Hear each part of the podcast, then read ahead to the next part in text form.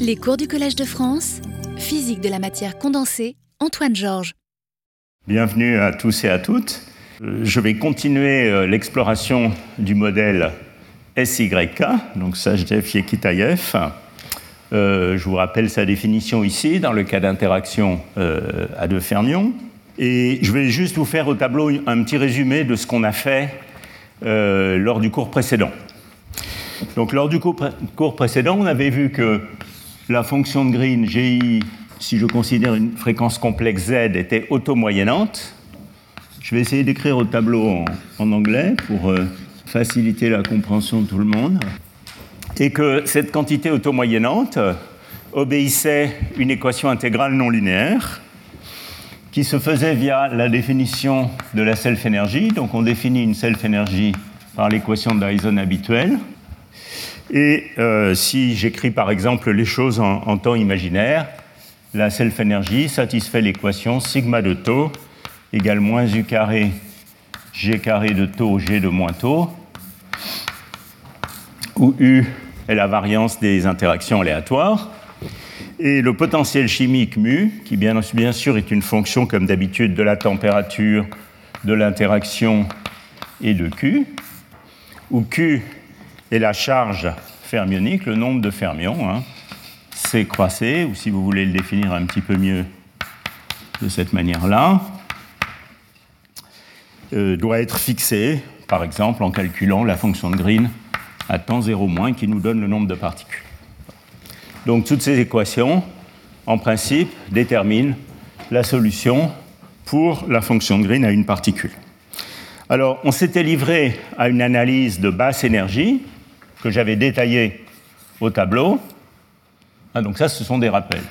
Une analyse de basse énergie à température nulle qui nous avait montré qu'il y avait une singularité à basse fréquence de la fonction de Green, singularité qui n'est pas euh, celle euh, qui se passe dans un liquide de Fermi. On n'a pas euh, des pôles bien définis, mais on a un comportement en 1 sur racine de la fréquence. Et plus précisément, on avait vu qu'ici, il y avait une certaine constante. Ici, il y avait un paramètre sur lequel je vais revenir dans la suite, et puis une dépendance en 1 sur racine de z, plus bien sûr des corrections sous-dominantes, dont Subir nous parlera peut-être euh, plus tard dans son cours. Next week. OK. Et ce paramètre θ euh, jouait un rôle important. Il mesurait l'asymétrie spectrale de euh, la fonction spectrale du problème. Donc vous voyez qu'ici, pour les fréquences positives, je vais avoir un sinus de pi sur 4 plus θ. Donc la fonction spectrale à température nulle, c'est quelque chose qui diverge à basse fréquence, avec une amplitude ici qui est proportionnelle à sinus de pi sur 4 plus θ sur racine d'oméga. Et puis de l'autre côté, j'ai aussi la même divergence en 1 sur racine, mais avec un préfacteur différent qui est proportionnel à sinus de pi sur 4 moins θ sur racine de oméga. Et cette asymétrie spectrale euh, joue un rôle profond dans la théorie et va jouer un rôle en particulier important aujourd'hui, à la fois dans, euh, en particulier dans la détermination de, l'entropie extensive de, de ce problème. Alors, on avait vu que l'analyse de basse fréquence fixait complètement le facteur C, donc l'amplitude générale. On avait établi l'équation C4 égale pi sur U carré cosinus de 2θ. Alors apparemment, il y a des gens qui sont venus me voir à la fin du cours précédent en me disant que le U que j'avais écrit au tableau ressemblait à un θ et que donc ils étaient euh, confusionnés par le fait que pourquoi il y avait θ qui se promenait tout seul. Il y a évidemment euh, que des facteurs t- trigonométriques qui dépensent de, de θ et ça c'est 1 sur U carré. Ah, le fait que cette amplitude diverge quand U tend vers 0 n'est pas surprenant, elle vient du fait que quand U tend vers 0, évidemment, on perd cette singularité. Et euh, on avait vu en revanche que l'analyse de basse énergie à elle seule ne permettait pas la, dé- la détermination de cette asymétrie spectrale θ. Et donc j'avais à la fin du cours très rapidement euh, souligné le fait que pour établir l'expression de θ, il fallait utiliser une analyse globale euh, qui relie les basses fréquences et les hautes fréquences et qui est très analogue à ce qu'on fait dans le cadre du théorème de Luttinger dans la théorie des liquides de Fermi ou des fermions en interaction en général. Et donc c'est ce qu'on va voir aujourd'hui au début du cours, c'est cette analyse du théorème de Luttinger qui va nous permettre de montrer qu'il existe une relation universelle entre θ et Q euh, qui est indépendante des détails du problème. Alors il y a une notation que je vais introduire euh, ici peut-être, parce que je sais que Subir va s'en servir dans son cours euh, et qu'elle est aussi quelquefois commode, effectivement. Euh, donc je vais définir un paramètre E qui n'est autre que directement relié à cette asymétrie spectrale. Donc c'est le rapport des deux amplitudes, le rapport d'amplitude entre les fréquences positives et les fréquences négatives. Et comme vous allez le voir peut-être dans le cours d'aujourd'hui, plutôt dans celui de la prochaine fois, je suppose, euh, ce paramètre E est en fait relié au champ électrique euh, d'un trou noir chargé dans l'analogie avec la gravité. Alors il y a évidemment une symétrie complète dans la théorie entre θ et moins θ. θ est compris entre moins pi sur 4 et pi sur 4. Il y a une symétrie entre θ et moins θ qui revient à échanger les particules et les trous, et donc qui revient également à échanger Q en 1 moins Q. Donc c'est la symétrie particule-trou. Et qui veut dire aussi que quand θ égale 0, eh bien, j'ai Q égale 1,5, qui est le cas de système demi-plein. Alors, euh, entre parenthèses, je ne veux pas en parler dans le reste du cours, je pense, je ne sais pas si euh, Subir en parlera, mais euh, ce modèle SYK peut être généralisé à des interactions à P fermions, P étant quelconque. Donc ça, c'est juste une remarque, hein, que tout ça peut être généralisé à des interactions.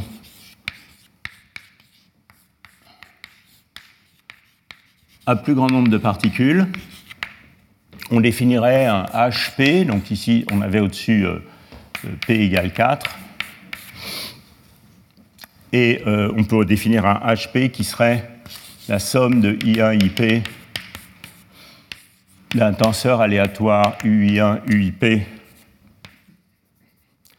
fois C croix I1 C croix IP sur 2 C IP sur 2 plus 1 vous avez compris l'idée, etc. CIP, avec une variance normalisée par une puissance qui va bien pour euh, le tenseur aléatoire U. Et on peut répéter toute cette analyse de basse fréquence. Donc dans ce cas-là, on a G de Z qui se comporte comme euh, C sur la fréquence maintenant à une puissance 1 moins 2 delta, où delta, on peut montrer par la même analyse de basse fréquence, vaut 1 sur P. Donc ça, c'est juste pour mémoire, disons, avec une, avec une équation intégrale qui ferait intervenir qui ferait intervenir G de taux puissance P sur 2, G de moins taux puissance P sur 2 moins 1. Donc les mêmes, euh, les mêmes méthodes qu'on avait établies la dernière fois euh, se généralisent à une interaction à P fermion je ne vais pas revenir trop là-dessus dans le, reste du cours, mais, je vous le mentionne quand même. Donc passons à la première partie du cours d'aujourd'hui. Alors le menu du cours d'aujourd'hui, oui, peut-être je devrais écrire ça ici.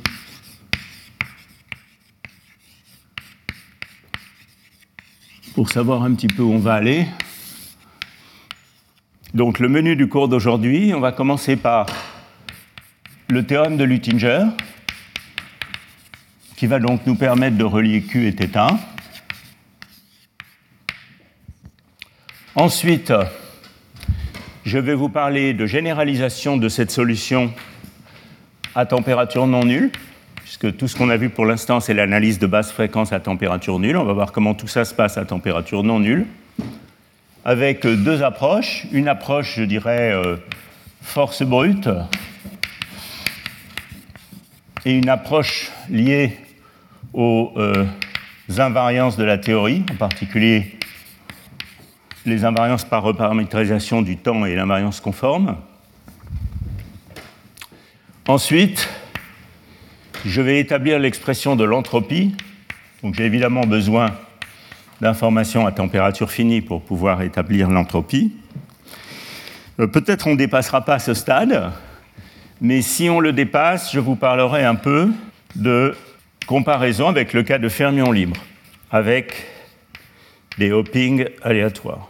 Bon, alors c'est un menu un peu copieux, donc je ne sais pas si on arrivera vraiment à la fin, on va voir.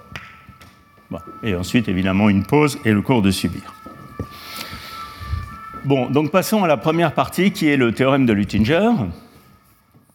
Donc je vous avais expliqué que pour ça, on allait utiliser une propriété globale de la fonction de Green, qui est en gros basée sur cette identité, moins d sur dz de log g. Donc c'est une preuve très...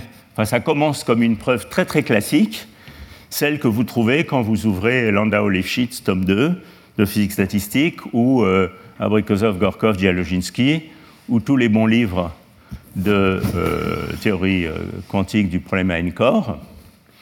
Et euh, cette preuve du théorème de Luttinger démarre avec cette identité, moins d sur dz log g égale 1 moins d sigma dz fois g, vient juste de la dérivation par rapport à la fréquence de l'équation de Dyson, que je peux réécrire g z égale moins d sur dz, qui est une dérivée totale, ce qui tombe bien, de log g, plus g des sigma des z. Et donc la stratégie qu'on va suivre, c'est de calculer le nombre de particules en intégrant G sur la fréquence sur un contour qui va bien. Donc euh, je vais le faire précisément avec tous les facteurs pour euh, pour pas tricher, mais disons, je veux juste vous donner l'idée euh, de la manière dont ça marche. on va intégrer sur un certain contour, que je me réserve le droit de préciser plus tard, ce G, de manière à obtenir le nombre de particules. Et puis ici, on va avoir un terme qui va nous donner, qui est déjà tout intégré, et qui va en gros compter le nombre de fois où l'argument de G change de valeur. Donc euh, quand G est négatif, euh, l'argument de G est pi, quand euh, G est positif, l'argument de, de, log G est 0. Et donc, euh, c'est pour ça euh, que dans un liquide de Fermi, ce terme compte le volume de la surface de Fermi, hein, dit, de manière grossière. Et puis ici, on a un terme qui, dans la théorie habituelle des liquides de Fermi, est nul. Pourquoi est-ce que dans la théorie habituelle, pourquoi dans la théorie habituelle des liquides de Fermi, ce terme est nul? Parce qu'en fait, la self-énergie, donc l'argument qui est donné dans les bons livres, c'est que la self-énergie peut être vue comme la dérivée par rapport à la fonction de Green d'une certaine fonctionnelle de la fonction de Green, qu'on appelle la fonctionnaire de Luttinger-Ward. Alors, dans le cas du modèle qui est ici, on peut donner une expression explicite de cette fonctionnelle. Cette fonctionnelle, ça va être tout simplement phi de g à des facteurs près, que je n'écris pas, ça va juste être l'intégrale, donc un u carré, hein, l'intégrale de g de taux au carré, g de moins taux au carré. Vous voyez que si je prends une dérivée de cette expression, je trouve justement, par rapport à g, une dérivée fonctionnelle, je trouve précisément l'équation intégrale qui est là-bas. Donc vous voyez que cet objet, donc ça c'est euh, la, fonctionnelle de Luttinger-Ward exacte du, du, modèle SYK. En général, dans un problème à n-corps, on ne sait pas donner une expression complète de la fonctionnelle de Luttinger-Ward. Il y a des gens qui euh, cherchent à, l'échantillonner de manière statistique par des méthodes Monte-Carlo, ce qui d'ailleurs pose des problèmes dont je ne parlerai pas plus tard dans ce cours, mais c'est un sujet intéressant. Euh, vous voyez que cette fonctionnelle de Luttinger-Ward, c'est une fonctionnelle qui ne dépend de rien. Enfin, elle dépend de G, mais elle ne dépend pas des fréquences extérieures, ni des temps extérieurs. Hein. Alors, cet objet qui est ici peut s'écrire comme euh, je peux faire une intégration par partie, c'est ce qu'il y a de plus simple. Et donc vous voyez que je peux écrire cette intégrale comme dg dz fois sigma qui est delta phi delta g. Alors qu'est-ce que c'est que ça? Ben, C'est la variation de la fonctionnelle quand je change les fréquences par une constante. Mais comme cette fonctionnelle ne dépend pas euh, des fréquences externes, en principe, euh, cet objet doit être zéro. Alors ceci euh, est vrai dans un liquide de Fermi, mais euh, c'est un argument qui est euh, un peu cavalier, et en particulier quand G a des singularités à basse fréquence qui sont plus méchantes que celles d'un liquide de Fermi, ce terme est non nul. Et on va voir que dans le modèle SYK, à cause des singularités de G à basse fréquence, ce terme est non nul et contribue au théorème de Luttinger. Alors ça, en fait, c'est quelque chose qu'on avait découvert avec Olivier Parcollet euh, dans euh, un certain nombre de papiers il y a une vingtaine d'années. La plupart des choses que je vais vous lire dans, ce, dans ce, cours sont extraits de ces différents articles. Euh, voilà, donc ça c'est le trio GPS, comme, euh, comme Subir aime à l'appeler. Et euh, c'est dans un de ces articles que, donc ces deux articles sur ce qu'on appelait à l'époque le Quantum Heisenberg Spin Glass, qu'on s'est aperçu que pour calculer l'entropie de ces systèmes, en, calculant l'entropie de ces systèmes, qu'en fait il y avait ce terme anormal qui contribuait au théorème de Luttinger. Alors vous allez voir pourquoi, en fait, si on néglige ce terme, on, obtient un, paradoxe. On trouve que euh, cette équation seule ne marche pas, pour des raisons assez évidentes. Et à l'époque, euh, ça nous avait causé des migraines pendant plusieurs semaines, jusqu'à ce qu'on réalise que ce terme était effectivement non nul. Bien, alors en fait, euh, euh, tout, ce travail sur le lien entre l'asymétrie spectrale et euh, le nombre de fermions provient de travaux antérieurs que j'ai aussi cités ici, qui est cet article sur les modèles Kondo surécrantés, qui obéissent, dans la limite de grand N, à des équations intégrales assez similaires, pas identiques, mais assez similaires, et qui nous avaient, je dirais, donné la technologie pour aborder ce genre de problème dans le contexte présent. Bon, alors ça, c'est l'argument, euh, je dirais, euh, enfin, c'est le, le, squelette de la, de la, preuve. Maintenant, on va le faire euh, un peu plus sérieusement. Et j'ai passé mon week-end à me casser la tête sur certaines déterminations de la coupure des logs pour être sûr d'avoir tous les bons facteurs partout. Et finalement, j'en ai conclu que la meilleure manière de procéder, ce n'était pas exactement de calculer le nombre de particules, mais c'était de calculer la différence entre le nombre de particules et le nombre de trous. Alors, euh, ça nous simplifie beaucoup la vie, donc c'est comme ça que je vais le faire. L'algèbre est un tout petit peu plus compliquée, mais d'un autre côté, on a beaucoup moins à réfléchir sur comment le log se comporte dans le plan complexe quand on fait ça. Donc, qu'est-ce que je vais calculer exactement? Je vous rappelle que si je regarde une fonction de Green, en fonction du temps imaginaire, donc ça, ce serait le temps imaginaire qui, à température finie, ira de, de 0 à bêta égale 1 sur t. Une fonction de Green, c'est un objet qui a cette tête, typiquement. Elle est négative dans l'intervalle 0 bêta, ou alors c'est que les choses se passent vraiment très mal. en fait, euh, elle est négative. Et euh, la valeur ici, c'est g de taux égale 0 plus, qui vaut donc moins 1 moins q parce que c'est C croix C, C C. Et puis du côté taux négatif, c'est une fonction qui est comme ça, puisqu'elle est antipériodique de période bêta, hein, donc c'est l'image miroir de cette branche-là, et la valeur ici, c'est précisément Q.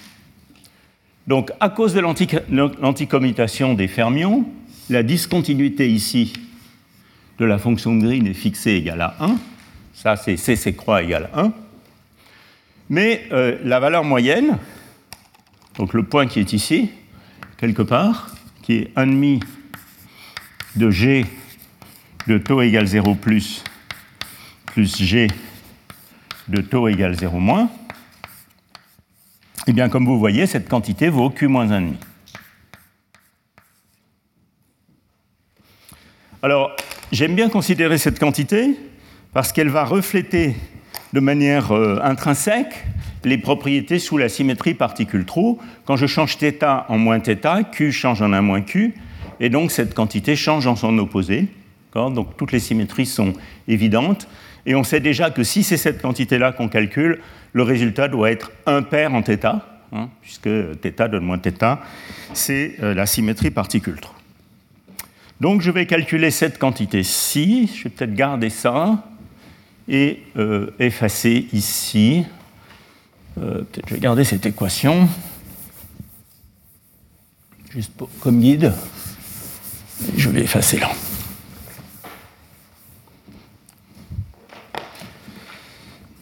Alors, comment est-ce qu'on peut calculer G de taux? Bon, si j'étais à température finie, G de taux, c'est 1 sur bêta, où bêta c'est toujours 1 sur kt, la somme sur tous les entiers, de moins l'infini à l'infini, de G de i oméga n, exponentielle de moins i oméga n taux. Alors, je vous rappelle que oméga n, ce sont les fréquences de Matsubara fermioniques, dn plus 1 pi sur bêta. Et donc, quand t tend vers 0, ceci devient une intégrale qui vaut l'intégrale de d oméga sur 2pi. Euh, alors, on peut écrire ça, si vous voulez, dz sur 2pi, de g de z, exponentielle de moins z taux. J'introduis volontairement la notation z égale i oméga pour pouvoir ensuite bouger dans le plan complexe. Cette intégrale étant calculée de moins i l'infini à plus i l'infini, c'est-à-dire sur cet axe du plan complexe. Alors je vais dessiner à droite un grand plan complexe parce qu'on va beaucoup s'en servir.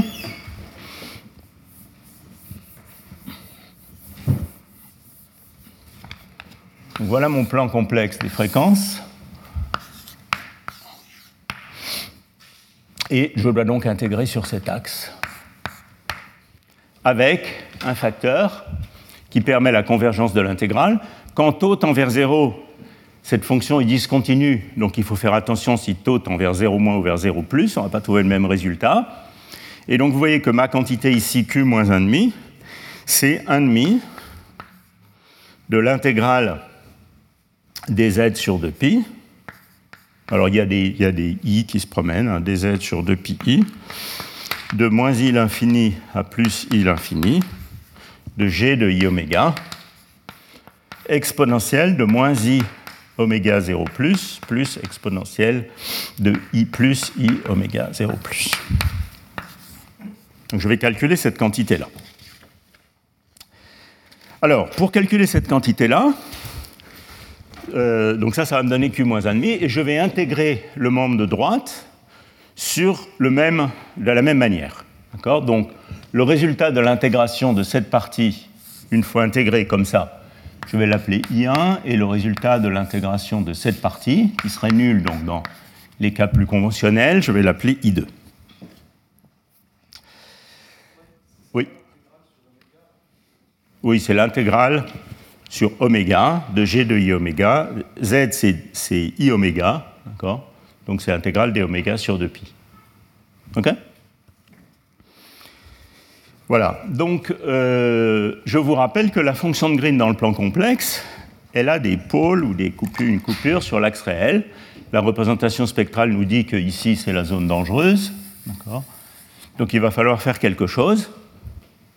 Et donc je vais définir cette intégrale de moins i infini à plus i infini dz comme la limite quand état tend vers 0, hein, de l'intégrale de moins i infini à moins i état, plus l'intégrale de plus i état à plus i infini. Donc je vais intégrer ici, maintenant je vais prendre du rouge, ça va être mieux. Je vais intégrer ici jusqu'à moins i état, comme ceci. Et vous voyez où je vais en venir. Pour transformer cette intégrale, je vais utiliser une intégrale sur un contour. Et on va voir de quel côté il faut fermer le contour. Ça dépend si on est du côté 0 plus ou du côté 0 moins. 0, euh, moins. Donc vous voyez qu'ici, ça, c'est exponentielle de moins z 0 plus. Clairement, si maintenant z devient une intégration sur l'axe réel, eh bien ici, quand c'est 0 plus, il va falloir fermer le contour du côté partie réelle de z négatif. Et si là, il y a 0 moins, il faut fermer le contour du côté partie réelle de z positif. Donc ici, je vais fermer mon contour là, comme ceci, dans le cas où j'ai exponentielle de z 0 moins. Et puis si j'ai exponentielle de z 0 plus, je vais au contraire fermer mon contour comme ceci. Et puis là, pareil, on va intégrer à partir de plus i état, comme ceci. ça fait des beaux dessins. Et puis comme cela. voilà la stratégie que je vais suivre.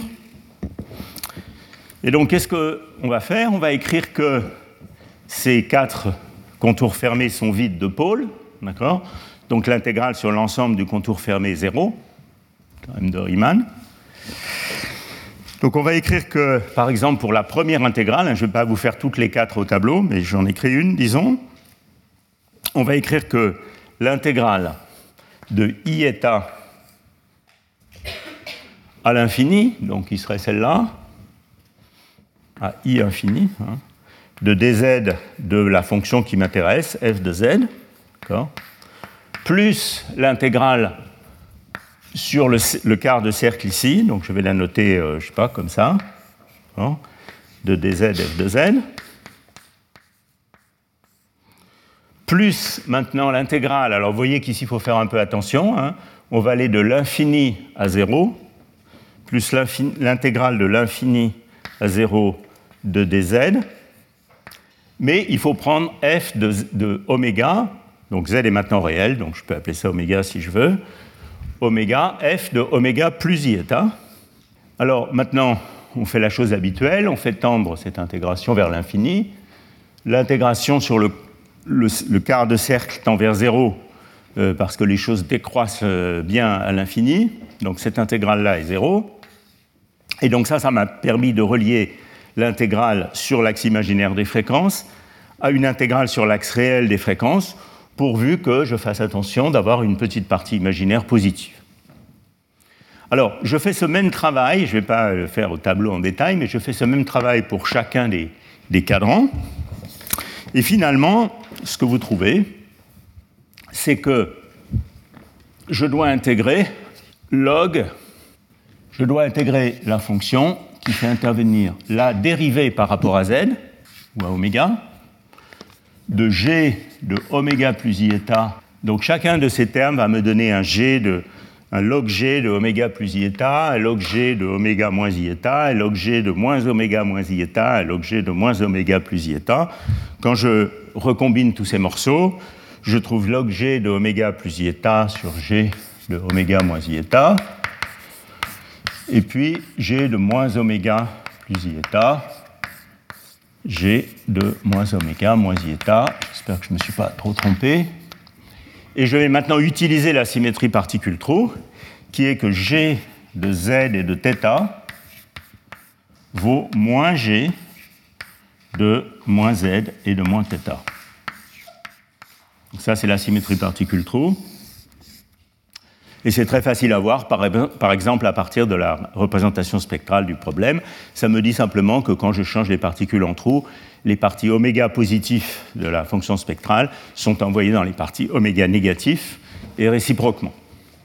Alors, euh, une fois tout ceci fait, je trouve, donc évidemment, log g, je vais l'écrire comme log d'un module, plus i fois une phase, appelons-la, je ne sais pas, phi,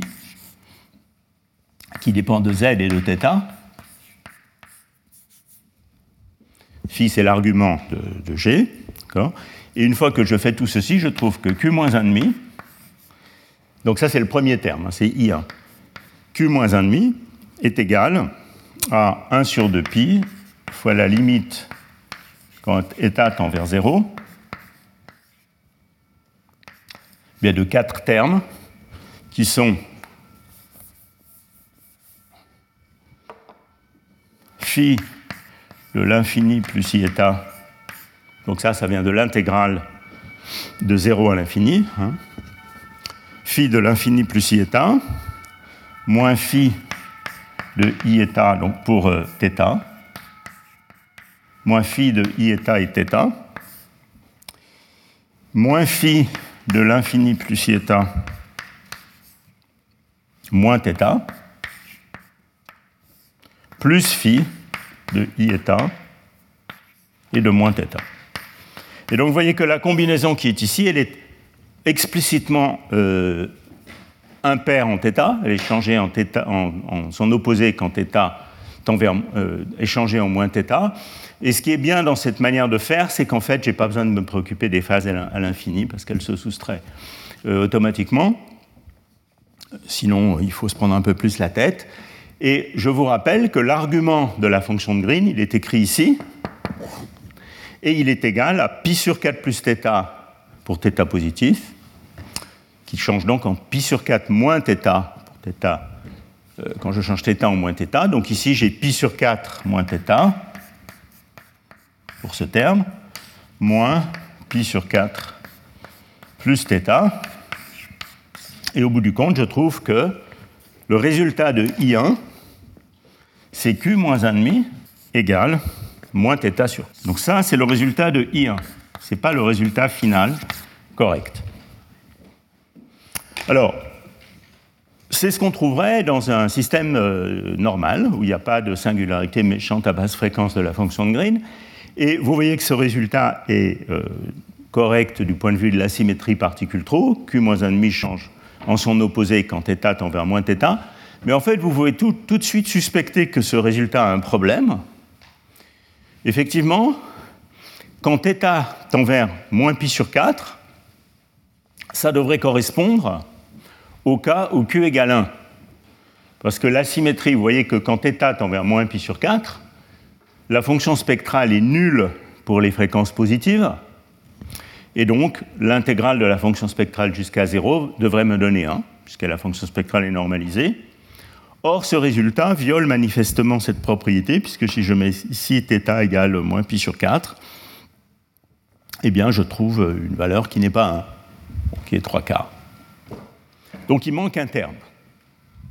Et ce terme, c'est ce terme anormal, c'est même une anomalie, si vous voulez, au sens des symétries, puisque c'est euh, a priori une symétrie de la fonctionnelle phi, mais avec un terme de bord qui viole, qui devrait être nul par des arguments naïfs, mais en réalité non nul, donc c'est vraiment une anomalie, au sens de la théorie des champs.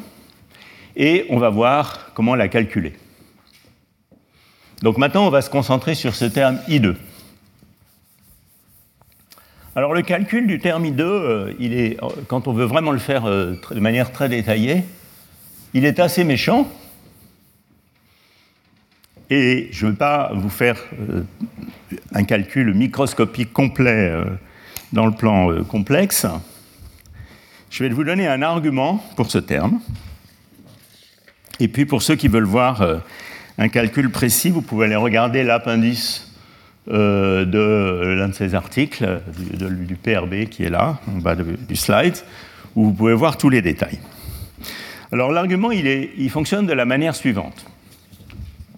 Donc qu'est-ce que c'est ce terme G d sigma dz Sigma, c'est un objet qui, à cause de cette équation intégrale ici, est comme le cube de la fonction de Green. Donc l'ensemble de l'objet qui est ici, c'est quelque chose qui va être comme dimensionnellement, comme la puissance 4 de la fonction de Green. Entre parenthèses, c'est quelque chose qui décroît donc très vite à l'infini, et donc je n'ai pas, euh, pas besoin de me préoccuper des termes à l'infini à cause de cette décroissance et du fait que c'est nominalement un terme de bord. Seul le comportement basse fréquence va contribuer à ce terme. Alors je sais que euh, la fonction euh, spectrale, de, G, elle se comporte comme une certaine amplitude C sur racine d'oméga pour oméga positif, et elle se comporte comme une autre amplitude C- sur racine d'oméga pour oméga négatif. Donc, dimensionnellement, l'objet qui est ici, si on admet que seul le comportement basse fréquence contribue, c'est un objet qui doit être proportionnel à la puissance 4 de ses amplitudes. Par ailleurs, donc, il faut regarder tous les polynômes, si vous voulez, de C et C-, qui, 1, sont de degré 4, et 2, obéissent à la symétrie particule-trou, hein, de θ en moins θ, qui revient évidemment à inverser C et C-. Alors, il n'y en a que deux, en fait, c'est pas compliqué. Il y a C puissance 4 moins C moins puissance 4, qui est bien de degré 4 et qui est changé en son opposé quand je change plus et moins. Et puis il y a C plus cube C moins, moins C moins cube C plus. Et C plus carré, C moins carré euh, est un symétrique en plus moins, donc il n'est pas admissible. Donc il y a ces deux contributions qui sont les deux contributions possibles. Alors maintenant, vous regardez ces coefficients C plus et C moins, ils sont proportionnels à l'amplitude C fois euh, sinus pi sur 4 plus θ ou sinus pi sur 4 moins θ. Donc quand vous faites le calcul de ces coefficients, vous allez trouver, je vais écrire ça là, je peux effacer ce superbe plan complexe maintenant, je pense.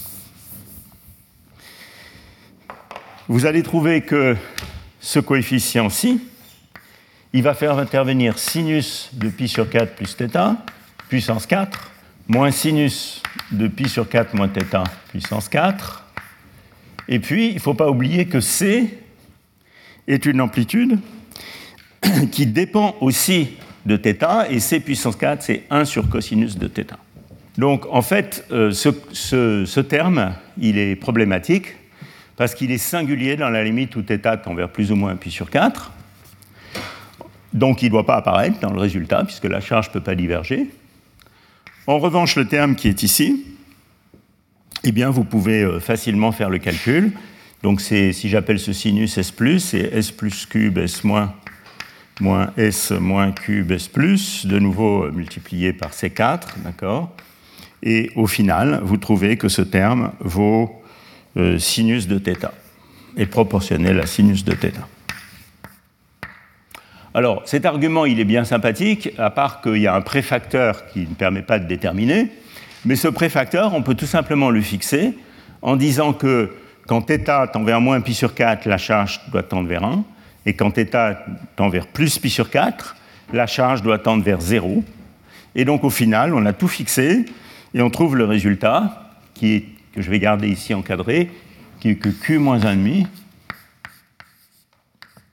est égal au terme dit, disons normal, 1,5, euh, pardon, euh, moins θ sur pi, donc qui est le terme normal, moins sinus de 2θ sur 4. Et ça, c'est le terme anormal. Donc vous pouvez vérifier qu'il euh, y a bien les bonnes limites de ce quand Q tend vers 0 et 1 et la symétrie particule-trou est bien établie. Donc vous voyez qu'il y a une généralisation. Donc qu'est-ce qu'on a appris?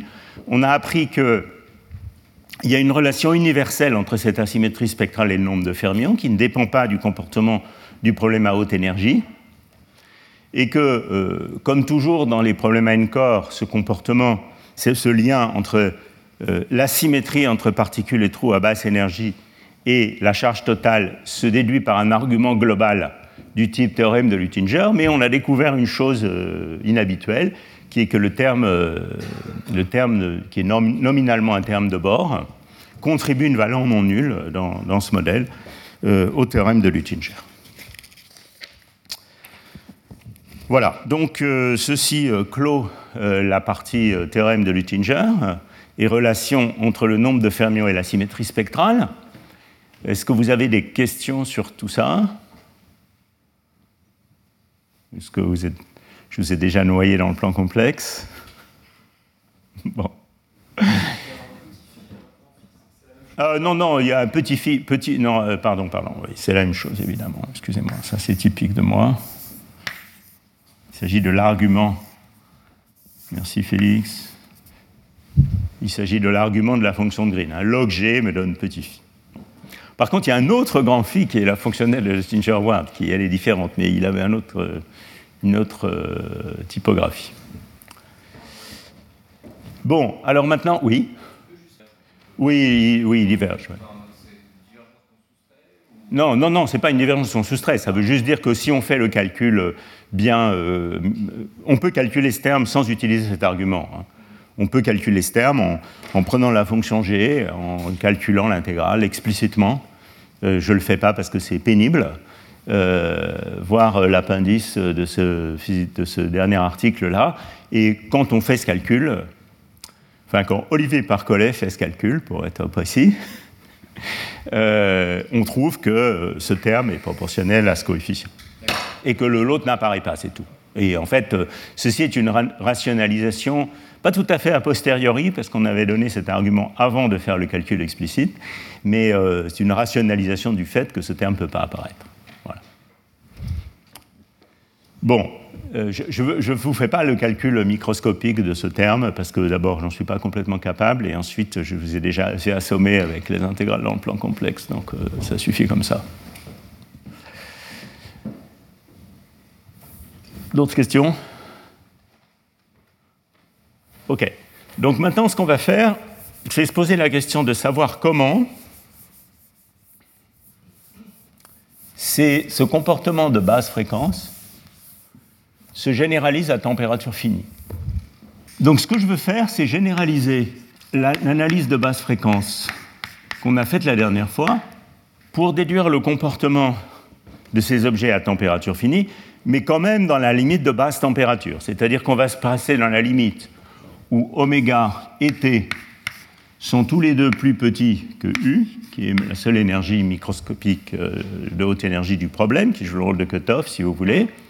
Mais oméga sur T peut être arbitraire. Et on va voir qu'il apparaît un comportement de scaling dans cette limite, où les choses deviennent des fonctions universelles d'oméga sur T. Alors là encore, je vais vous présenter euh, deux manières de voir les choses.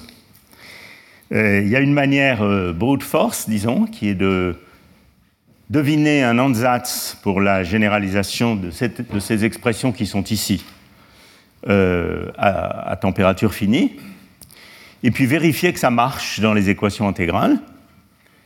Et puis, il y a une justification beaucoup plus élégante de cet ansatz qui est basé sur l'invariance conforme. Et on va voir euh, les deux choses maintenant.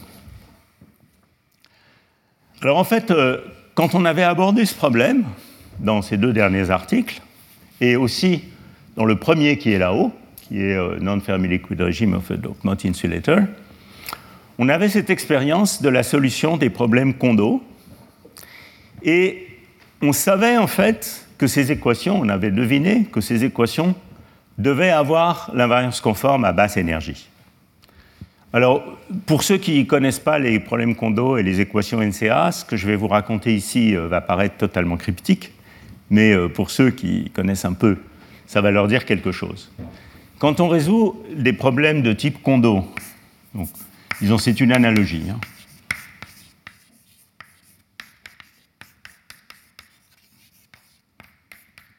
Quand on résout des problèmes de type Kondo, par ce qu'on appelle la méthode de la non-crossing approximation, qui est l'approximation de non-croisement, qui sont de nouveau des graphes qui ne se croisent pas, donc ça ressemble beaucoup au diagramme de la dernière fois, qui deviennent exacts dans la limite où la symétrie de ces problèmes Kondo est étendue à SUM.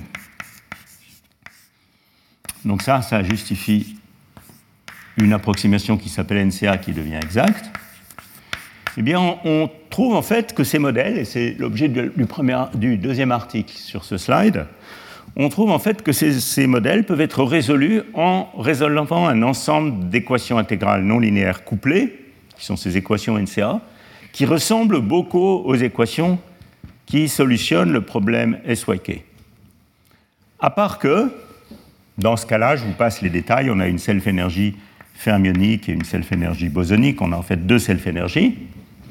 Et la self-énergie fermionique, par exemple, euh, obéit à une équation intégrale dans laquelle qui me dit que, à des équations de Dyson habituelles, et une équation intégrale qui me dit que sigma f de taux est quelque chose comme G0 de taux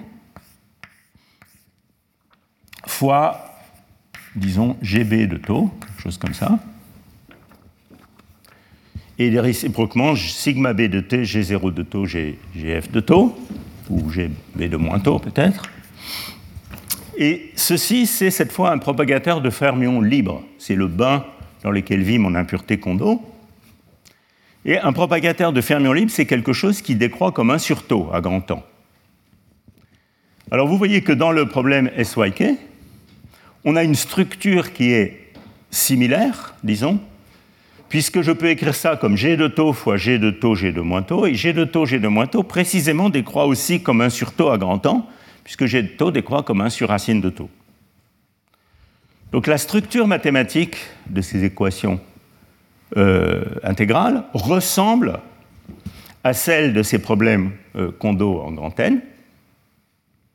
Or, on sait que parce que ces problèmes Kondo en grand N, ou ces problèmes Kondo en général, sont des problèmes d'impureté de bord, d'impureté où l'interaction existe seulement au bord, la théorie doit avoir une invariance d'échelle très grande, qu'on appelle l'invariance conforme, je vais l'expliciter tout à l'heure. Et cette euh, invariance dicte la forme des solutions pour ce régime de température quand on connaît la solution à température nulle. Alors, bon, disons, ça c'est euh, quelque chose d'un peu cryptique que je vous raconte là, c'est juste pour vous dire qu'on peut deviner l'ANSATS qu'on va vouloir écrire pour G de taux à température finie en s'inspirant des connaissances qu'on a sur euh, l'invariance conforme.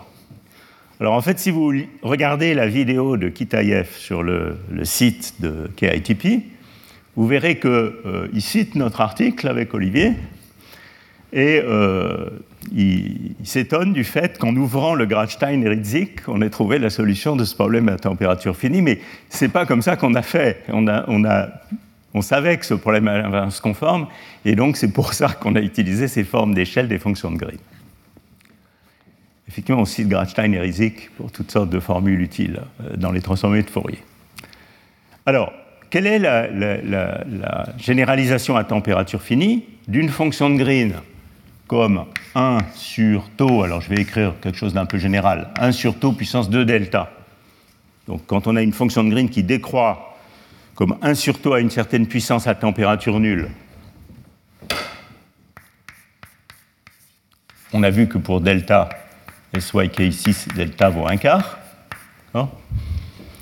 Quelle est la généralisation à, température finie dans cette limite d'échelle? Donc ça, je vais vous le montrer tout à l'heure explicitement par l'invariance conforme. Je vous demande juste de me croire. Cette généralisation, c'est pi sur bêta sur sinus de pi sur bêta, qui est une version périodisée de 1 sur tau, puissance de delta. Alors vous voyez que quand bêta tend vers l'infini, ce sinus devient pi tau sur bêta, les pi sur bêta s'en vont, et ça me redonne bien 1 sur tau puissance 2 bêta, 2 delta. Et ceci me dit en fait de manière très concrète que une fonction de Green qui va être euh, comme ceci, eh bien, je vais pouvoir lire, ça c'est bêta, je vais pouvoir lire son comportement à long temps, ici, près de bêta sur 2, le contenu aussi de cette formule. C'est la généralisation à température finie en utilisant l'invariance conforme de la théorie, l'invariance par reparamétrisation du temps, que je vais vous détailler plus tard. Alors ceci nous incite à regarder si cette généralisation-là pourrait résoudre ces équations intégrales à température finie. Donc qu'est-ce qu'on va faire? On va supposer que, donc ansatz,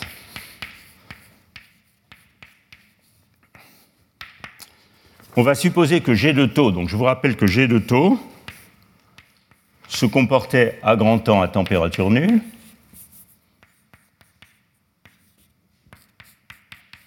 comme, alors si j'ai bien tous mes facteurs, moins c sur racine de 2pi, 1 sur racine de taux.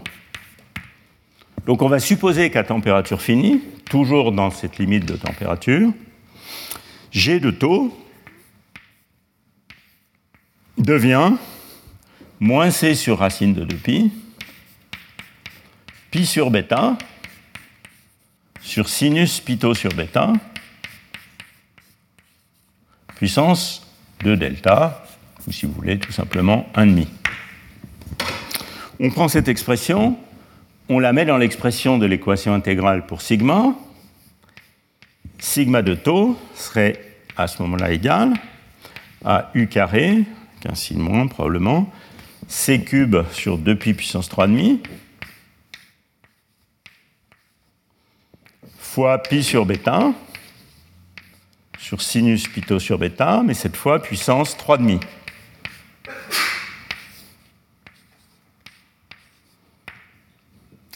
Alors cette fonction qui est ici, que je vais appeler g1,5 de taux. Elle a une certaine transformée de Fourier. Maintenant, on, euh, fait une fonction qui est antipériodique en, taux de période bêta, donc il faut faire la transformée de Fourier sur les fréquences de Matsubara. Elle a une certaine transformée de Fourier G1,5 de I oméga. Et cette fonction qui est là, elle a une certaine transformée de Fourier G3,5 de I n. On a vu par ailleurs que pour fermer la boucle, il faut utiliser l'équation de Dyson qui est ici. On a vu que, oméga, mu moins sigma de 0 doit donner 0 et que le reste c'est la partie singulière sigma de i oméga moins sigma de 0 qui est la partie singulière de sigma et que l'équation de Dyson me dit maintenant que g de i oméga n doit être essentiellement moins 1 sur sigma de i oméga n je note singulier ici parce que ça veut dire qu'il faut soustraire la valeur à 0, ou soustraire euh, sigma de 0 de mu. Alors si je mets ces équations ensemble, et que j'utilise la valeur de l'amplitude qui est ici, C4 égale pi sur U2 cosinus de 2 θ, vous voyez que les C4, U2, etc. disparaissent, et que ceci me doit me dire qu'il existe une certaine relation, pour que cet ansatz soit correct, entre les transformés de Fourier de ces fonctions, qui est... Euh, alors, qu'est-ce que c'est cette relation? C'est euh, G un quart de I oméga n, G trois quarts de I oméga n, fois 1 sur 4 pi égale 1. Et donc ça, c'est une relation entre transformée de Fourier complètement explicite de ces deux fonctions que vous pouvez vérifier parce que ces transformées de Fourier se calculent exactement et vous pouvez vérifier que cette équation est effectivement correcte. Uh, yes, minus 1, I think you're right et que cette, expression est effectivement correcte. Alors je ne vous donne pas toutes les expressions de ces transformés de Fourier, je vais juste en écrire une ici pour que vous l'ayez euh, sous les yeux. Euh, je vais peut-être effacer ça. Euh, G 1,5 de i oméga n, par exemple, pour vous donner la tête de ces fonctions. G 1,5 de i oméga n, c'est égal à i moins 1 puissance n plus 1, racine de 2 pi, fois divisé par gamma de 3 quarts moins euh, oméga n sur 2 pi t,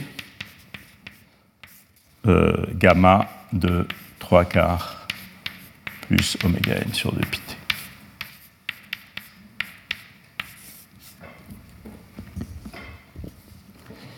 Et il y a une expression similaire pour G3,5 quand vous utilisez cette expression pour G3,5, vous pouvez vérifier la relation que j'ai écrite là.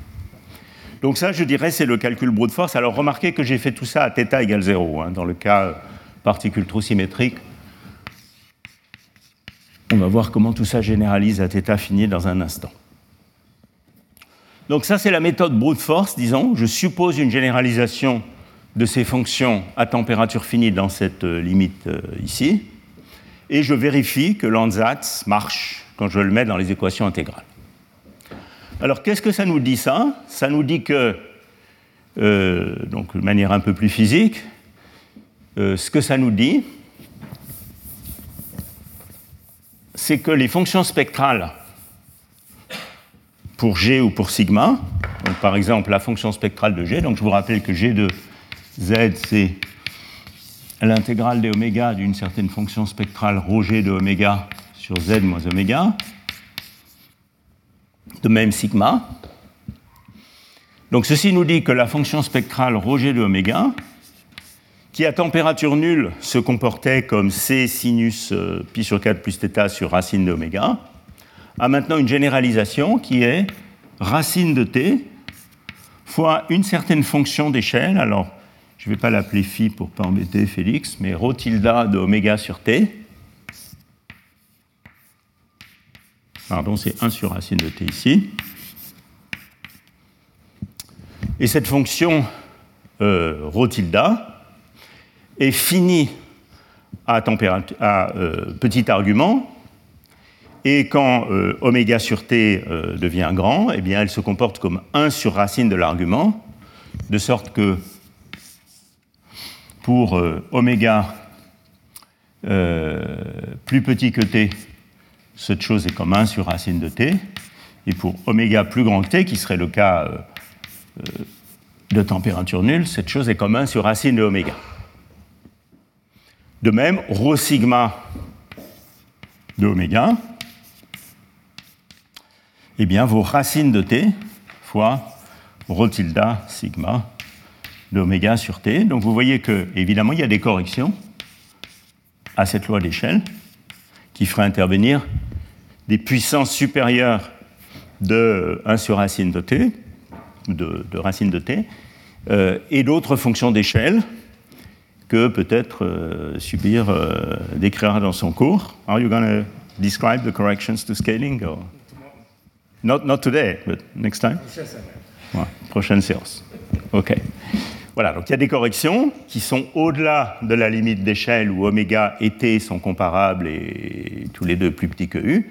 Mais ça, c'est le terme dominant qui est dicté par l'invariance conforme. Ces fonctions Rotilda, elles régularisent donc la singularité. Alors je vais vous montrer leur tête. Euh, on peut les calculer avec ces fonctions gamma, et euh, quand on fait ça, on trouve ce genre de forme. Alors ici, ce que vous voyez, euh, donc c'est, regardez déjà le cas E égale 0, c'est-à-dire E, je vous rappelle, c'est ce, paramètre qui est une autre manière de parler de θ. Hein. Donc c'est le cas où j'ai la symétrie particule-trou. Donc vous voyez, cette fonction d'échelle est une brave fonction qui est maintenant régulière en zéro. Hein. La, température a régularisé la singularité en zéro. Et on retrouve maintenant euh, la, queue en 1 sur racine d'oméga, hein, qui s'étendait jusqu'à température nulle avant. Et donc ça, c'est la fonction spectrale, euh, la fonction d'échelle euh, du scaling en oméga sur t de ce problème. Et puis, on verra tout à l'heure, dans un instant, comment ça se généralise en présence de la symétrie particule-trou.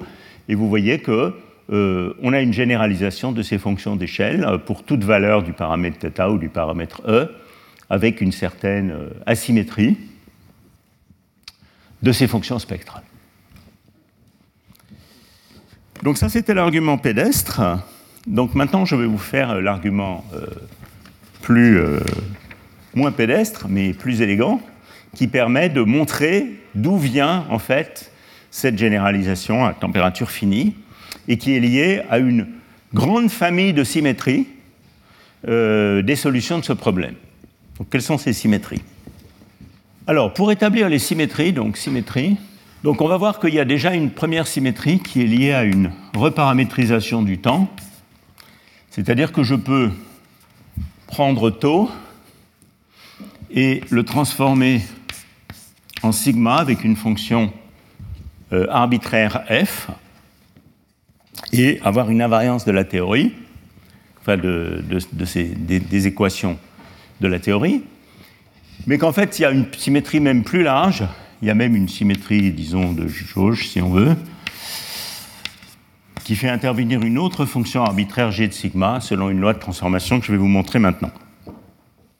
Alors pour établir ces, lois de transformation, je vais en fait écrire ces équations comme des équations à deux temps. C'est-à-dire je ne vais plus supposer l'invariance par translation dans le temps, je vais généraliser ces équations dans le cas où j'ai deux temps. Alors ça c'est un point un petit peu subtil qui vient du fait que quand on résout ce problème par une méthode de point-colle, l'intégrale fonctionnelle et de point-colle, on le verra pour la solution du modèle SY euh, lors du cours prochain, il faut, il faut, faire intervenir des champs qui sont bilocaux en temps, qui servent à découpler le problème, donc une self-énergie et un champ euh, conjugué, euh, qui sont des champs bilocaux en temps. Et c'est seulement au point col que euh, ces champs deviennent des fonctions invariantes par translation du temps, donc qui dépendent de la différence entre deux temps. Il se trouve que les équations générales de la théorie, avant qu'on ait pris le point col, ont une invariance par symétrie beaucoup plus grande que ce qui se passe au point col où on a des symétries plus réduites. Donc je vais écrire ces équations avec, euh, comme si c'était bilocal, pour faire apparaître l'ensemble des symétries du problème. Donc je peux réécrire la première équation, qui est simplement l'équation de la deuxième équation, oui non, la première au tableau là-bas, qui est juste l'équation de Dyson, comme intégrale des taux 2. Donc maintenant je considère des objets qui sont sigma de taux 1, taux 2, et g de taux 1, taux 2. Et euh, sigma ici, ça va toujours être juste la partie singulière de sigma. Hein. Je ne vais plus l'écrire explicitement, mais gardez en tête que ça, c'est juste la partie singulière, c'est-à-dire qu'on a, soustrait la composante à fréquence nulle. Donc dans ce cas-là, l'équation de Dyson, elle s'écrit euh, intégrale de 0 à bêta, d taux 2, de sigma de taux 1, taux 2, g de taux 2, taux 3, égale moins delta de taux 1 moins taux 3. Donc ça, c'est juste la réécriture de l'équation de Dyson qui est là, en enlevant le terme mu euh, moins sigma de 0, d'accord euh, Et en disant que z est négligeable, ce qu'on a vu puisqu'il se comporte comme racine de z à basse fréquence. Donc en gros, c'est g égale moins sigma singulier moins 1. Et puis la deuxième équation, c'est sigma donc elle est locale, elle, c'est sigma de taux 1, taux 2, égale moins u carré, g carré de taux 1, taux 2, g 1 carré, g de taux 2, taux 1. Donc j'ai réécrit ces équations d'une manière bilocale en temps. Et maintenant, vous pouvez vérifier explicitement que euh, ces équations euh, obéissent à une invariance par reparamétrisation du temps qui s'écrit de la manière suivante G de taux 1, taux 2. Je peux le transformer en une fonction G tilde de sigma 1, sigma 2, où taux et sigma sont reliés par une fonction quelconque f de sigma. Et ici, il y a une sorte de jacobien qui est f' de sigma 1, f' de sigma 2 puissance moins un quart et je peux même admettre ici une fonction g de sigma quelconque, g de sigma 1 sur g de sigma 2, pourvu que je transforme aussi sigma de la manière suivante, sigma de taux 1, taux 2, égale f' de sigma 1, f' de sigma 2, puissance moins 3 quarts. Donc vous voyez qu'ici, ce qui apparaît, je vais peut-être le mettre en rouge, ce qui apparaît, c'est les dimensions conformes disons, les dimensions d'échelle caractéristiques euh, de la self-énergie et de la fonction de Green. Et ici, de nouveau, G de sigma 1 sur G de sigma 2, sigma tilde de sigma sigma 2. C'est un calcul très simple, en fait, de mettre ces deux expressions ici et de découvrir qu'effectivement, il s'agit d'une invariance de ces équations. Donc il y a une très grande invariance de ces équations. Subir, who showed that first? Who, who actually, did you? No. Kitayev did. Okay. Donc, euh, il y a une très grande invariance de ces équations par deux fonctions, f de sigma et g de sigma, a priori arbitraire.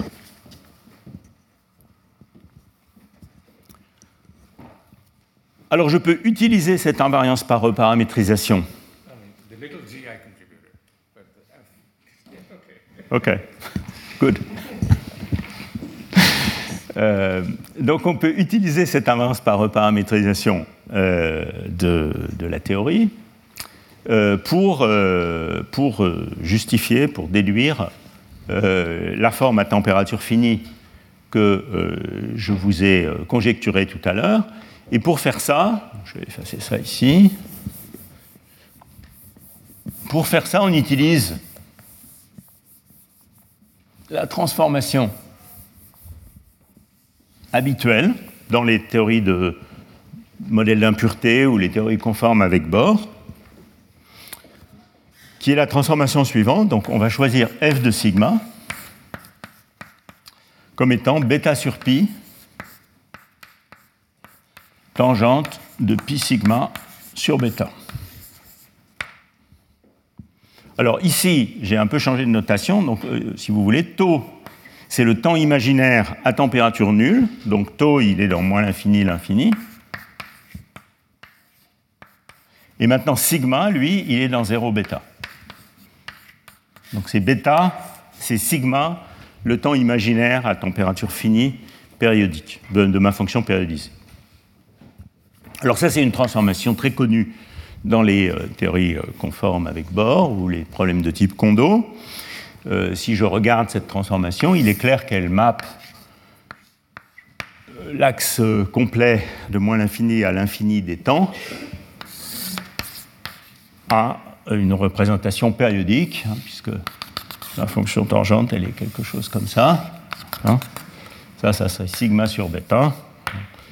Et donc ici, j'ai un demi, 1, etc. Et donc, elle, elle envoie l'axe réel sur euh, un intervalle 0 bêta euh, de, sigma. Donc en fait, dans cet article qui est maintenant enlevé, là, cet article sur, euh, sur le modèle TJ SYK d'OP, on avait euh, conjecturé la variance conforme, et c'est pour ça qu'on avait donné ces, formes en tangente, mais on n'avait pas explicitement euh, dérivé cette invariance par paramétrisation. Les équations NCA, euh, pour ceux qui s'intéressent au problème Kondo, une invariance par, par paramétrisation similaire. Alors maintenant, si vous utilisez cette transformation, donc si vous prenez cette expression et que vous la mettez dans ces équations ici, et je reviens au cas invariant par translation, vous allez trouver que si G est une solution du problème, la fonction suivante, G de sigma, donc j'utilise l'expression qui est là, qui est euh, C, euh, C sur racine de 2 pito avec le coefficient qui dépendait de θ ici qui va bien, qui est quelque chose du genre sinus pi sur 4 plus θ. À ce moment-là, vous pouvez, voir que la fonction suivante, G tilde de sigma, donc le G tilde de sigma, c'est celui qui est ici. Hein. G tilde de sigma égale moins C sur racine de pi sinus de pi sur 4 plus θ euh, fois petit g de sigma.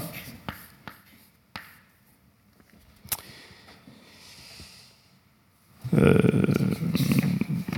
oui, fois euh, non, pardon, c'est pas ça que je veux faire.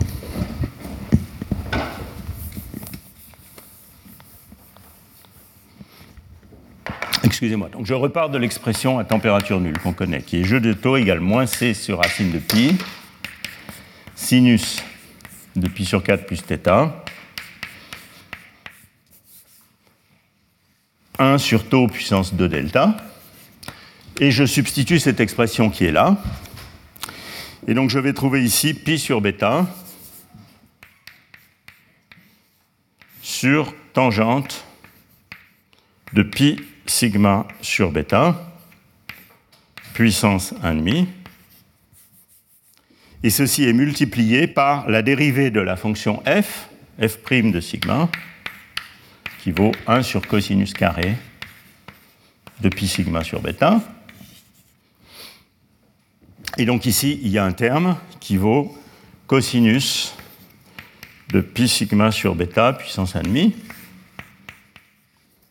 Et quand je fais tout ça, je trouve finalement que g sigma, g tilde de sigma, me donne moins c sur racine de pi, sinus de pi sur 4 plus θ,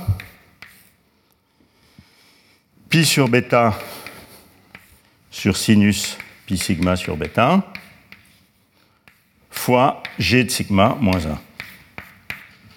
Et la fonction g de sigma n'est pas encore déterminée. La fonction g de sigma, je peux la choisir comme je veux. Alors pour déterminer la fonction g de sigma, il faut utiliser l'antipériodicité de la fonction g tilde. La fonction g tilde doit être une solution du problème pour tout état euh, qui est une fonction de fermion antipériodique en bêta. Donc il faut imposer l'antipériodicité.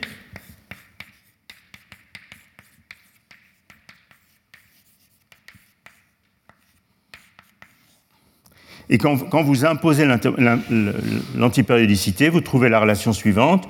G de sigma plus bêta sur G de sigma égale sinus de pi sur 4 moins θ sur sinus de pi sur 4 plus θ. Alors vous voyez que pour établir cette équation, on a été obligé d'utiliser la solution à grand temps, mais à temps négatif de la fonction de Green, qui fait intervenir l'autre partie de la, symétrie spectrale. Alors la solution de cette équation fonctionnelle pour G, elle est évidente. C'est simplement G de sigma, une pure exponentielle.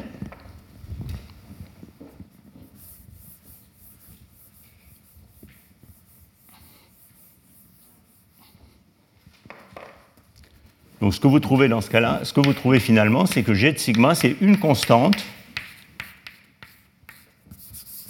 fois exponentielle de moins 2 pi E, qui est une autre manière qui est écrite là-bas de paramétriser la symétrie spectrale, sigma sur bêta. Alors il reste encore à fixer la constante. Et pour fixer la constante, il suffit de revenir au comportement à grand temps, taux vers l'infini, qui était écrit ici, c'est-à-dire que ça doit se comporter comme c sur racine de 2 pi tau, 1 sur euh, fois sinus de pi sur 4 plus θ, et ceci fixe complètement cette constante, de sorte que finalement g de taux, et donc cette fois on l'a fait en présence de la symétrie spectrale complète, toujours dans la limite où tau et bêta sont grands devant 1 sur u mais taux sur bêta est fixé arbitraire. Ce qui est une, autre manière de dire que oméga sur et t sont tous les deux petits devant u, mais oméga sur t arbitraire.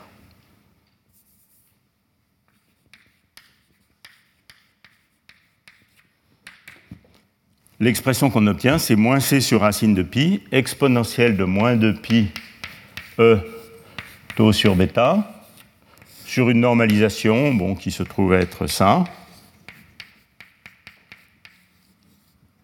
fois la fameuse forme pi sur bêta sur sinus pito sur bêta, puissance 1,5.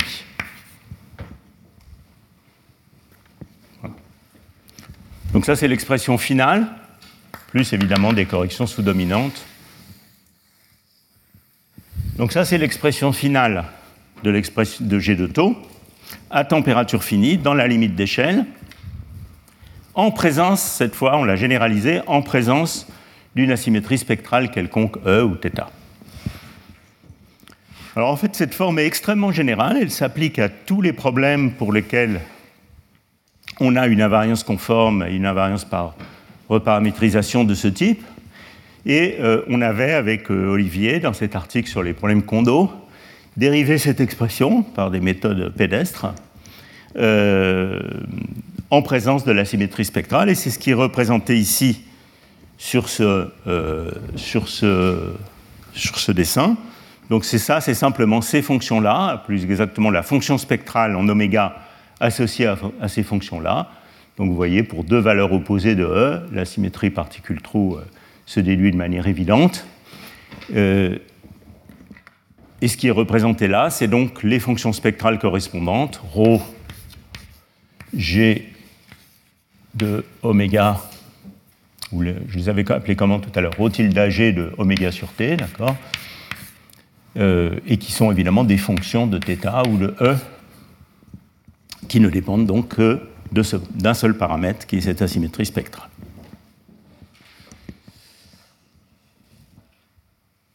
Est-ce qu'il y a des questions sur tout ça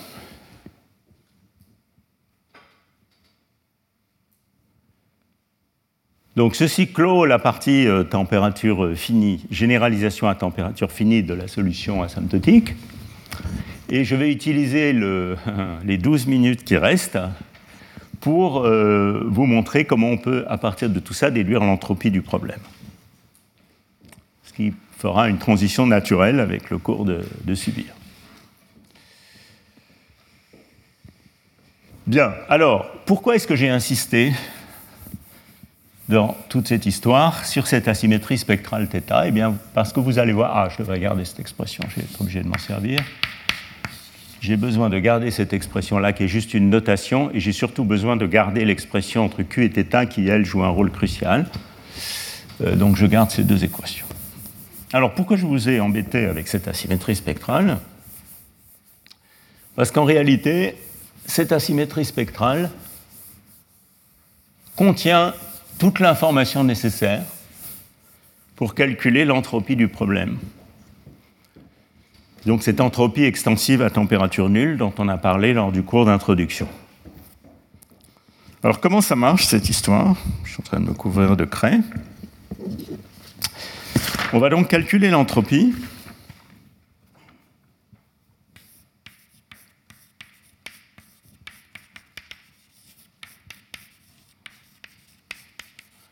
En utilisant une identité de Maxwell entre la dérivée de l'entropie par rapport au nombre de fermions et la dérivée du potentiel chimique par rapport à la température. Donc si j'appelle S l'entropie du système, c'est une quantité extensive. Donc je vais regarder la densité d'entropie par site, S sur N. Et il est facile de montrer que d mu dt, où mu est le potentiel chimique, donc je vous rappelle que mu est une fonction de t, de q et de u. Et donc si je regarde d mu dt à q constant, il est facile de montrer que ça, c'est moins 1 sur n, ds dq, à t constant. Donc ça, c'est juste Maxwell, l'identité thermodynamique. D'où est-ce que ça vient? Ça vient du fait que S, c'est la dérivée du grand potentiel par rapport à la température. Donc là, j'ai essentiellement d2 oméga dt dq. Et mu, c'est la dérivée du grand potentiel par rapport au nombre de particules. Donc là, j'ai aussi d2 oméga, dq, dt avec le signe moins qui va bien. Donc ça, c'est une identité thermodynamique. Et donc pour calculer l'entropie, on ne va pas calculer ds dq, on ne va pas calculer s directement, on va calculer ds dq. Et on va calculer ds dq en essayant de comprendre quelle est la correction au potentiel chimique à température finie. Donc c'est pour ça que j'avais besoin euh, de l'évolution du système à température finie. Alors pour ça, je vais utiliser le fait que euh, si je regarde la fonction de Green à grande fréquence, vous voyez que le potentiel chimique, donc évidemment à grande fréquence, toute fonction de Green qui se respecte se comporte comme 1 sur z. Ça, ça vient du fait que la fonction spectrale est normalisée, tout simplement. Et puis il y a une correction d'ordre 1 sur Z2, parce que sigma décroît suffisamment vite à l'infini, cette correction d'ordre 1 sur Z2 est complètement contenue dans le potentiel chimique. Donc en fait, le terme suivant, c'est moins mu sur Z2, plus des corrections d'ordre supérieur en 1 sur Z. Alors ceci vous dit, en utilisant la représentation spectrale qu'on a déjà vue plusieurs fois, G de Z égale intégrale des oméga rho de oméga sur z moins oméga. Vous voyez que si vous développez cette expression à grande fréquence, vous pouvez relier le terme en 1 sur z2 à un moment de rho. Et la relation, c'est simplement que mu doit être égal à moins l'intégrale de moins l'infini à l'infini de d oméga, oméga, rho de oméga. Ça, c'est une relation qui doit être vraie à toute température et qui vous dit immédiatement que mu est sensible à la partie impaire de la fonction ρ, donc quelque chose qui mesure la symétrie spectrale de, la densité d'état. Cette expression, je peux aussi l'écrire en temps. C'est moins d sur d taux de g à taux égale 0 plus. Euh, oui, c'est ça.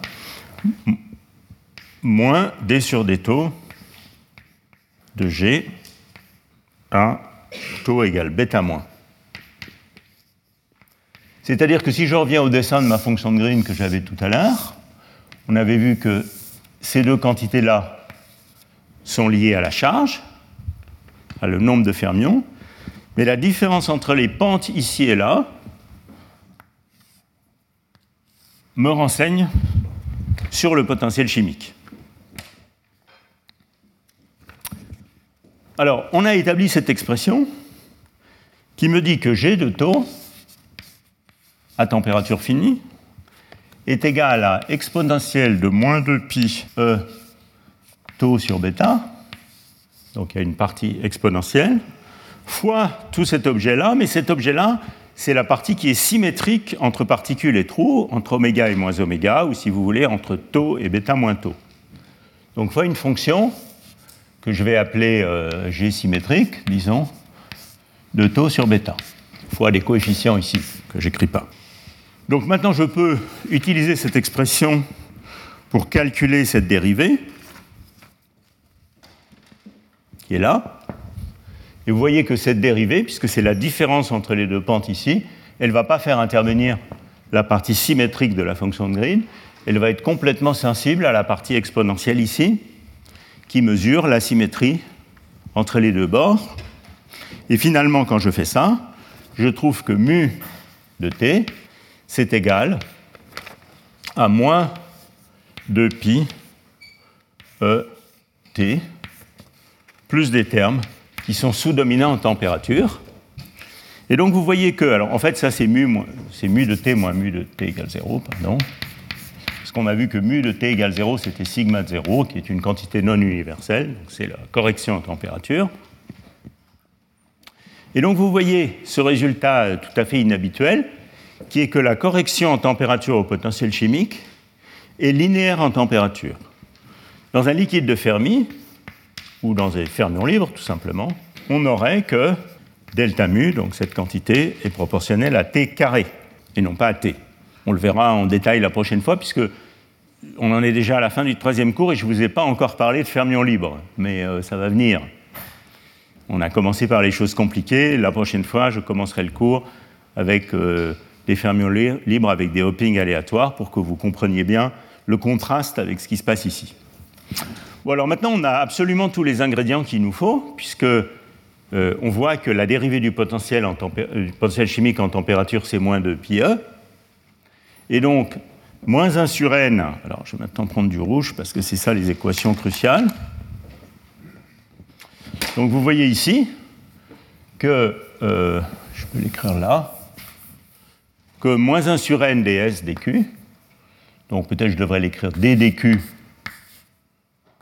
de S sur n, la densité d'entropie, hein, est égale à d dt, qui est donc moins de pi e.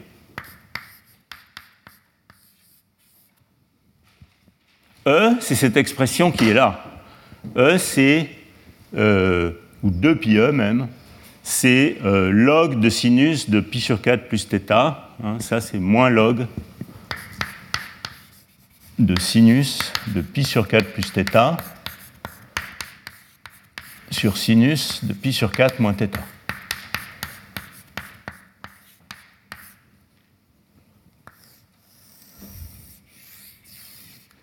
Donc vous voyez que ces deux équations déterminent de manière paramétrique l'entropie, la densité d'entropie du problème, puisqu'ici j'ai la relation entre Q et θ, et ici j'ai la, la, dérivée de l'entropie par rapport à la charge.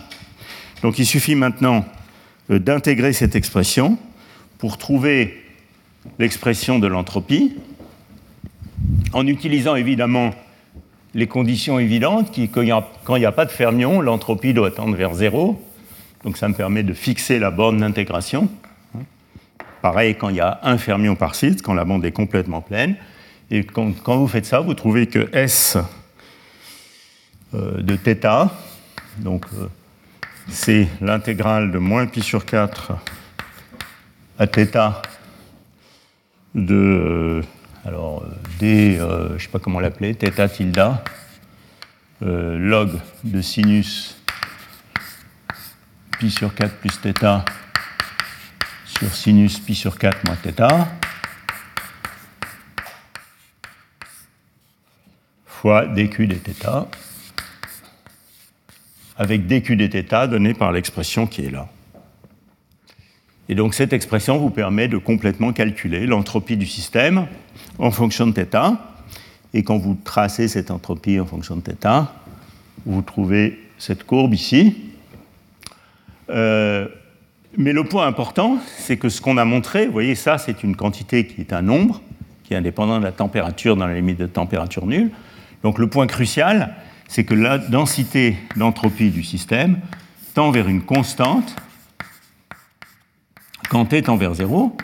Donc on a une entropie extensive dans le système à température nulle, et que cette constante, donc cette densité d'entropie, est une fonction universelle du nombre de particules ou alternativement de l'asymétrie spectrale θ. Alors qu'est-ce que ça veut dire physiquement? J'en avais déjà parlé lors du cours d'introduction.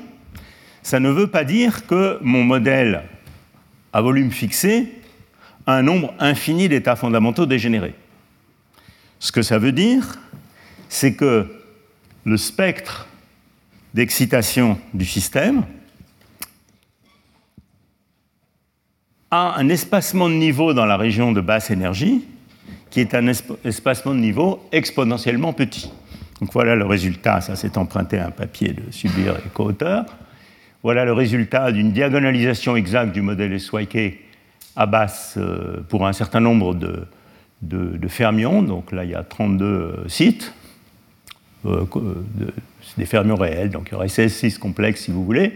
Et ça, c'est le bas du spectre ici. Ça, c'est l'ensemble du spectre. Ça, c'est le bas du spectre là. Quand on zoome, vous voyez qu'ici, on a, c'est ce que j'avais appris la, dernière fois, le, code barre caractéristique d'un système sans euh, quasi-particules.